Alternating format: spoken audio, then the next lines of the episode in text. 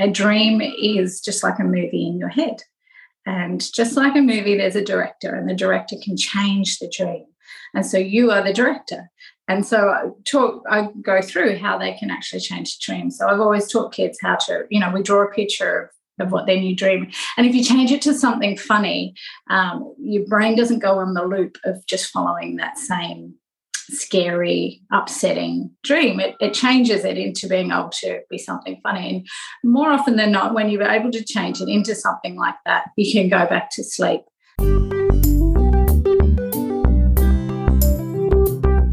Hello, hello, blissful parents. Michelle Abraham, your host here today. You guys, let me tell you, I'm so excited for this interview. I've got Krysten Taprell with us today. She's the therapistparent.com.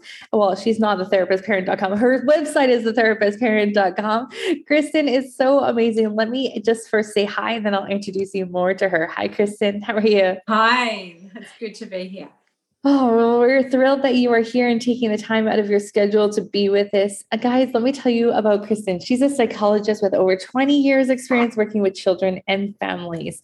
She worked with many settings, private practice, government agencies, all sorts of things, including working with kids on the autism spectrum, as well as connecting, uh, conducting diagnostic uh, assessments, which is really great. Um, so Krysten is also, um, as I mentioned before, blogs over at thetherapistparent.com. She is got also a, ch- a children's book author. Uh, her book is really cool. It's all about dreams, and we're going to get into that in a few minutes here.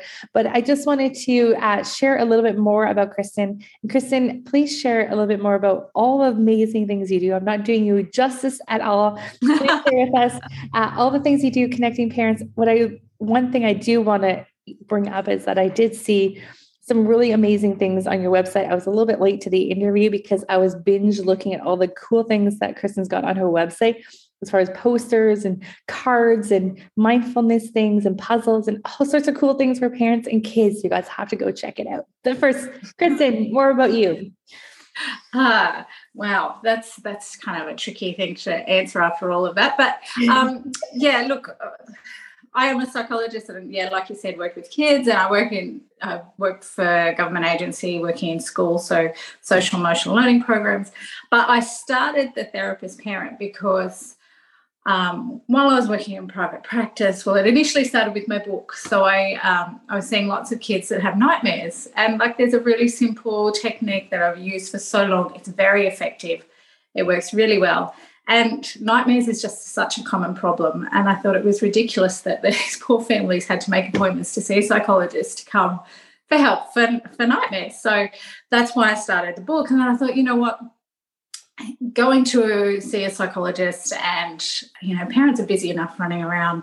There's lots of little tips and tricks that that I've learnt just from you know working for so long with families so that's why i started the therapist parent so that's why there's a blog with lots of um, ideas. And so that's where the book came from. And then we know how important gratitude is for mental health. And we find, I, well, I find even with my kids that it was, it was tricky teaching gratitude because kids kind of get stuck on, you know, they're grateful for their family, they're grateful for food, they're grateful for friends.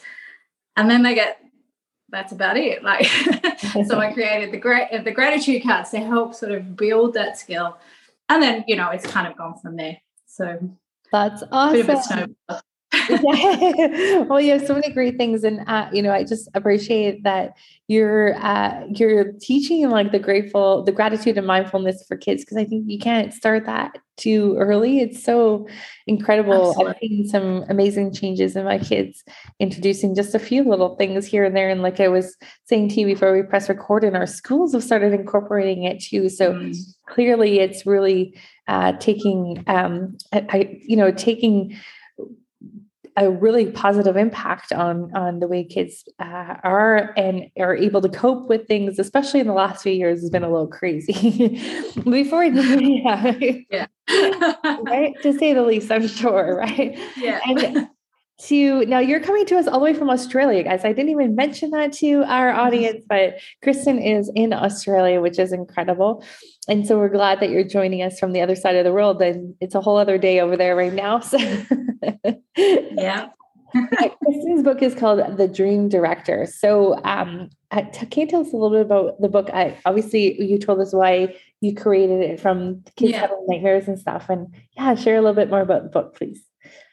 Yeah, sure. So uh, the the dream director is so the technique um, that I've always used is just helping kids to change their dreams. So what I would always sort of do is say, you know, a dream is just like a movie in your head, and just like a movie, there's a director, and the director can change the dream, and so you are the director. And so I talk, I go through how they can actually change the dream. So I've always taught kids how to, you know, we draw a picture of of what their new dream. And if you change it to something funny, um, your brain doesn't go on the loop of just following that same scary, upsetting dream. It, it changes it into being able to be something funny. And more often than not, when you're able to change it into something like that, you can go back to sleep and uh, not have the nightmare. So while I was like doing this, I actually found uh, someone in the UK, Dr. Justin Haven, and he had a YouTube video of uh, working with people with PTSD and how to change their dreams. I went, hang on, this is the same technique. this is what I've been doing. Right, I contacted him and he um, looked at my book and he ended up writing the foreword because, it, yes, it's very similar. So he's done all the research and he's done his PhD in it um, as and, and proven that it's a very effective technique. And so I just do it more with children. He does it more with adults with PTSD. Oh, that's so awesome. So, why do you mm-hmm. think kids have uh, nightmares? Oh, look, eh, we all have um, we all have dreams because it's our brains processing what's happened through the day. It's our brain trying to make sense of what happened. And as we store memories, so it goes from short term memory to a long term memory that happens in our sleep. So uh, for, for, kids, because they're in their emotional brain so so much in that uh, developed part of the development of their brain, um, there's lots of emotions in their dreams. So, uh, say if they're nervous about going starting school, that could come up as like a scary monster in their dream. It's the same emotion, it's the same feeling. It's just the brain's just played it out in a different way. Oh, that's so cool. And uh, you, like, is there a large percentage of kids? Like, do most kids have nightmares growing up, uh, like in, when they're younger? Yes. Yeah, I, I, would. I would say just about all kids have nightmares at some point.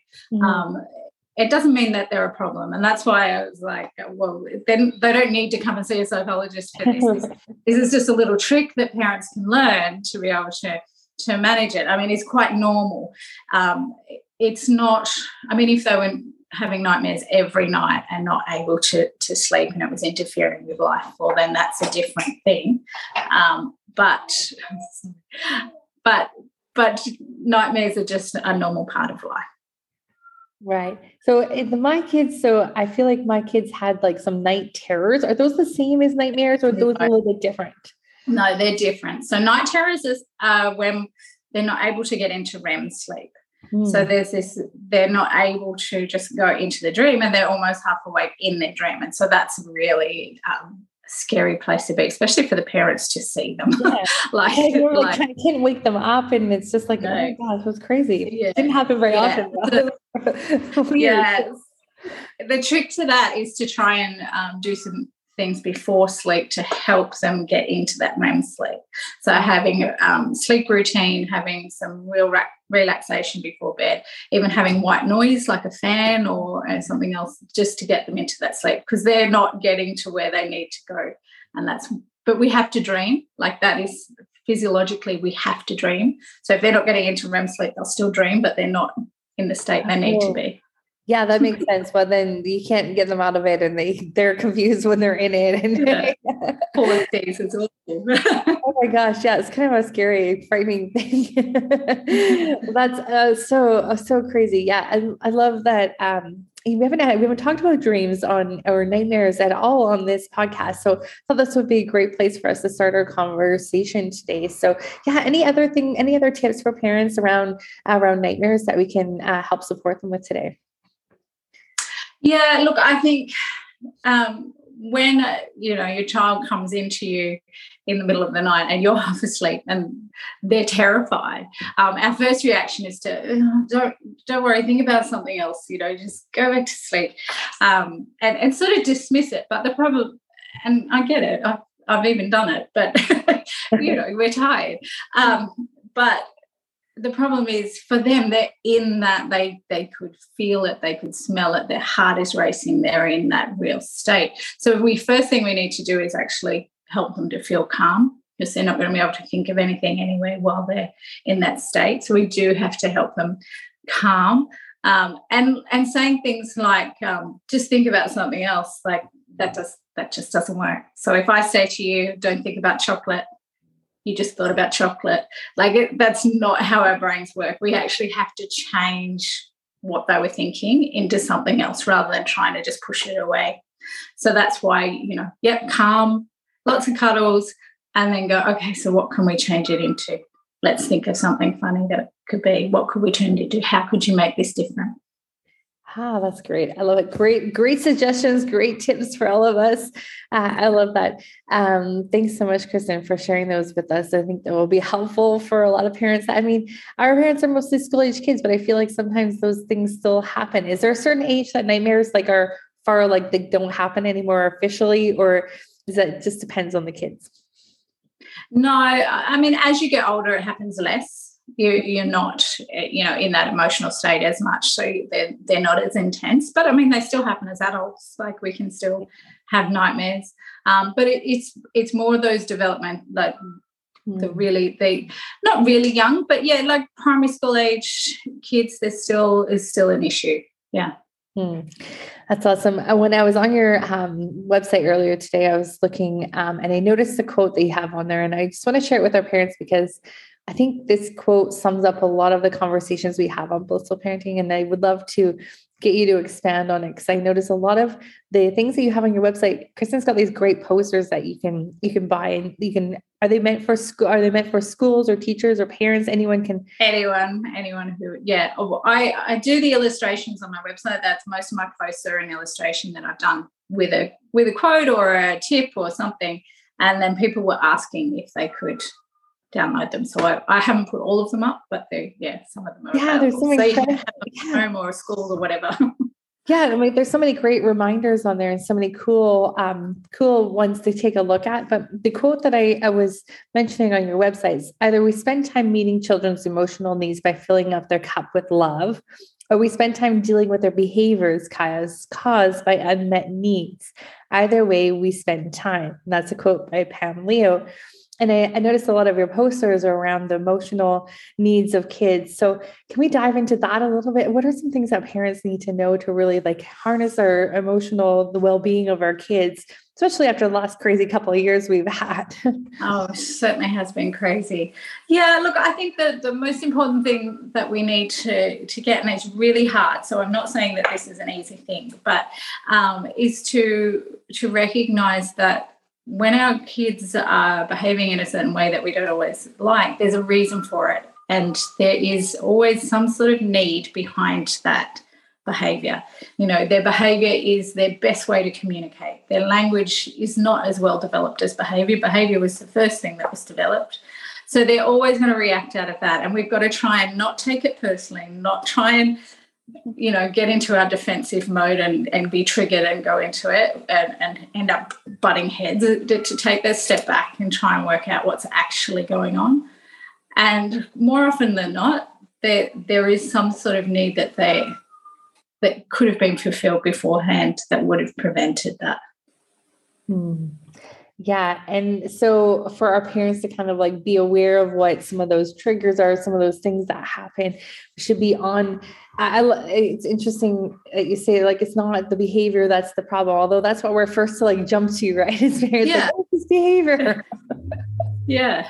Which, because it's the you know it's right in your face it's it's a child screaming and and throwing themselves on the floor it's over not to pay attention to that right? yeah. yeah well, our first reaction often is to just silence that and to try and stop it straight away. And that that quite often is because that's what happened when we were kids and we weren't allowed to behave like that. So there's no way our kids should be allowed to behave like that. And that's what uh, the trigger is in that sort of situation. But if we can actually just take a breath and stop, first thing is always calm. Try and calm the child because there is no negotiating, there is no thinking, there is nothing we can do if they're in that state. So, first option is always to try. And if you need to take yourself away and calm first, do that rather than just building it up into being something that will explode. Then, when when they're calm, they usually can come around. So it could be as simple as you gave them the wrong coloured plate and they dropped on the floor. yeah, yeah. but you can't in that moment you can't say it's the same plate, it's just a different color. Like they're not going to get that. You have to wait till they come. And then you can do lots of cuddles if they need or if they want it. Um, and then then after that you can talk about maybe we could have still had that plate or maybe doesn't you know you can actually and that being able to do that when they're calm actually develops those skills for them so it helps them to be able to problem solve it helps them to be able to think through okay so yeah it was just a plate different color, it's okay. But in the moment, they couldn't do that.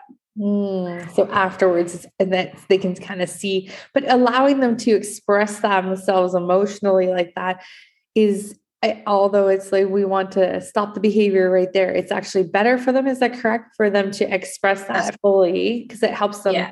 feel their emotions and understand them. Yeah, and when when we let kids go through their emotions, the brain um, makes a connection that that emotion will end and then it can change into something else. And that means that they don't have to be so reactive. But If we shut down emotions all the time, then they never actually go through the emotion. They never actually end that emotion. It's just completely shut down. And in, in that sense, it can be quite scary because this huge emotion comes on and they don't know what to do with it. But if we teach them to actually go through and how to manage it, then that the wave gets smaller. Mm. you know, it's not yeah. this big emotional state that we just shut off. It's actually okay, go go through and then slowly it gets smaller and smaller. And then how do you explain that to like the the other generations in the family that are like not that that's not like that's not how we were raised. Like let them explode like that. Like are you crazy? they should go to yeah, their no. they go to their room by themselves. Yeah, be kind, not be seen or heard. Look, uh, you can try and explain, you can explain this, you know, there's lots of research to show this is really important, that this is how we develop, this is what they need to do. But you're always going to get those people that don't agree with you. And you have to just let that go because they're not, you're not going to agree. You're the parent. This is the way you want to raise your child. You make that decision.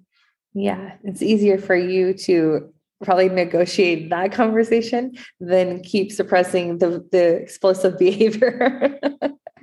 yeah, and you know what? The the explosive behavior, it's not going to happen forever. right. Yeah. And if we if we help them through, they will develop the skills they need. Mm-hmm. Are there some questions or things that you can ask, like in that calm down period afterwards? Do you go back and say, mm, "Was that really a great way to like handle yourself during that?" Or is that part of that conversation or is that conversation what's the best way to approach that conversation so um, you have to wait till they're ready to talk about it um, or they're, they're calm enough to talk about it but often i would sort of go oh, that didn't feel good did it like you know that was really hard yeah um, do you know what what could we have done differently do you think what could we do next time? Because it, these things will probably happen again. So, what do you think we could try next time? And just sort of go around it that way. Um, mm-hmm. So that you're sort of acknowledging, yeah, that was big. It felt really, really, really big, and it felt horrible for that moment. Um, so, what could we do? And and not saying, okay, so that's done. You know, it, it will happen again. So, what are we going to do next time? Right. And and just getting the best thing you can do is get the child to try and problem solve themselves. I mean, they're not always going to come up with answers and you might need to prompt them, But if you can get them to problem solve, then they're coming up with those ideas. They're more likely to do it, but they're also starting to think through it themselves. Mm, that's great. Now, I'm hearing a lot of parents talking about um, this kind of um, big emotions happening, like when the technology is involved or when it's time to put technology away. And I can definitely have seen that in my house too. So, is there a better way to navigate that conversation uh, to kind of um, get those waves to get smaller and smaller around technology? Yeah, look, it depends on the age of the child, obviously, but like younger children, you you'll have to have um, sort of a visual sort of timer or a way that they know that it's time to finish or they've got until this episode or this game is finished. And and you have to be really clear. And you have to stick to your boundaries as well. I mean people think that sometimes gentle parenting or conscious parenting is you know giving in but it's not. You just understand that when um, you have your boundary and you understand that they're upset when that boundary is there um, but still have the boundary. For older kids um, sort of like primary school age like i i, I talk to to my children about about games and and technology and how it's actually not good for their brain to have too much and they understand that. So just like we only eat junk food sometimes and we only need to have healthy foods most of the time they can have screens but it's not a healthy option. So there's mm. um, there's times that we have it and the time that we don't so we negotiate when when is their time how long they have their time and they know that that's the the boundary of when that is Mm-hmm. And then giving warnings is really important. And it's, I mean, I understand that, you know, if they're in the middle of a game, you can't just walk in and turn it off.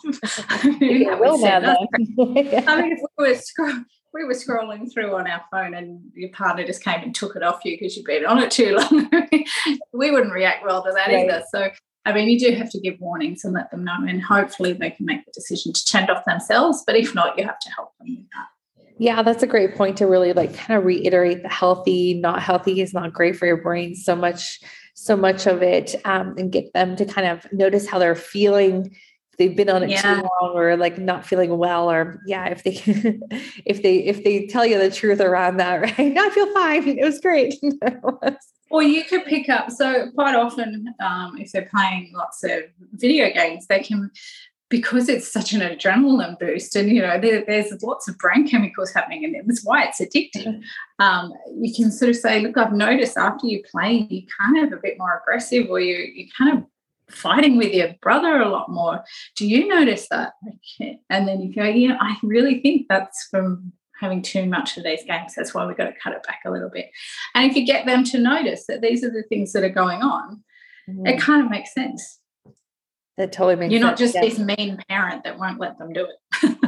yeah. yeah. You're still sometimes always the mean parent that doesn't let yeah, them. Yeah. That's just part of the job. reason for it. exactly. That's just part of the job. awesome. Well, I just love this conversation today. It's been really uh, great. Is there anything like before we let you go? Because I know life is busy. You have three kids of your own in the other room right now waiting for you. So, and time is so important with them. So, uh, I don't want to take up too much more of your time, but any last words for parents? Uh, anything, any bit of advice that you've seen that's been really helpful in your practice and in your work? Um, yeah, look, I think at the moment, um, with the world being as crazy as it is, um, everybody's anxiety levels are really high. So I think it's important to recognize that as parents, ours are probably quite high, and then our children's will be as well.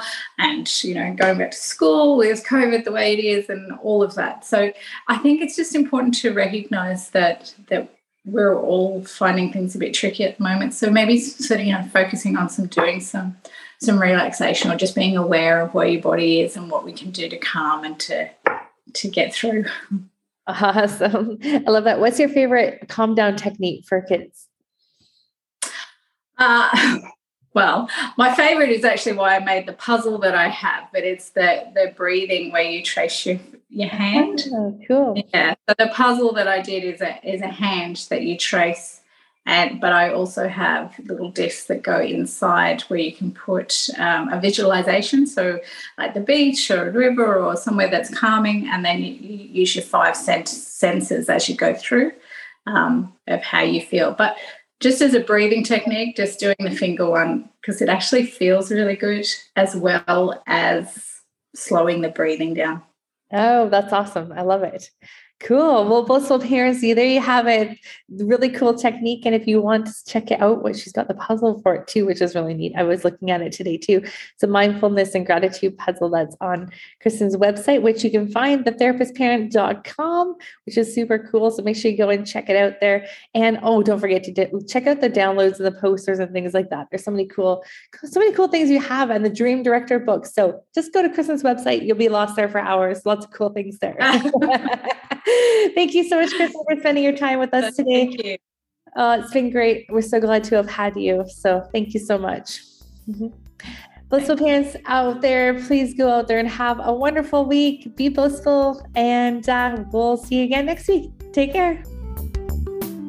Thank you for listening to the Blissful Parent Podcast. For complete transcriptions of this show, as well as helpful links to resources mentioned in this episode, please visit our website at theblissfulparent.com.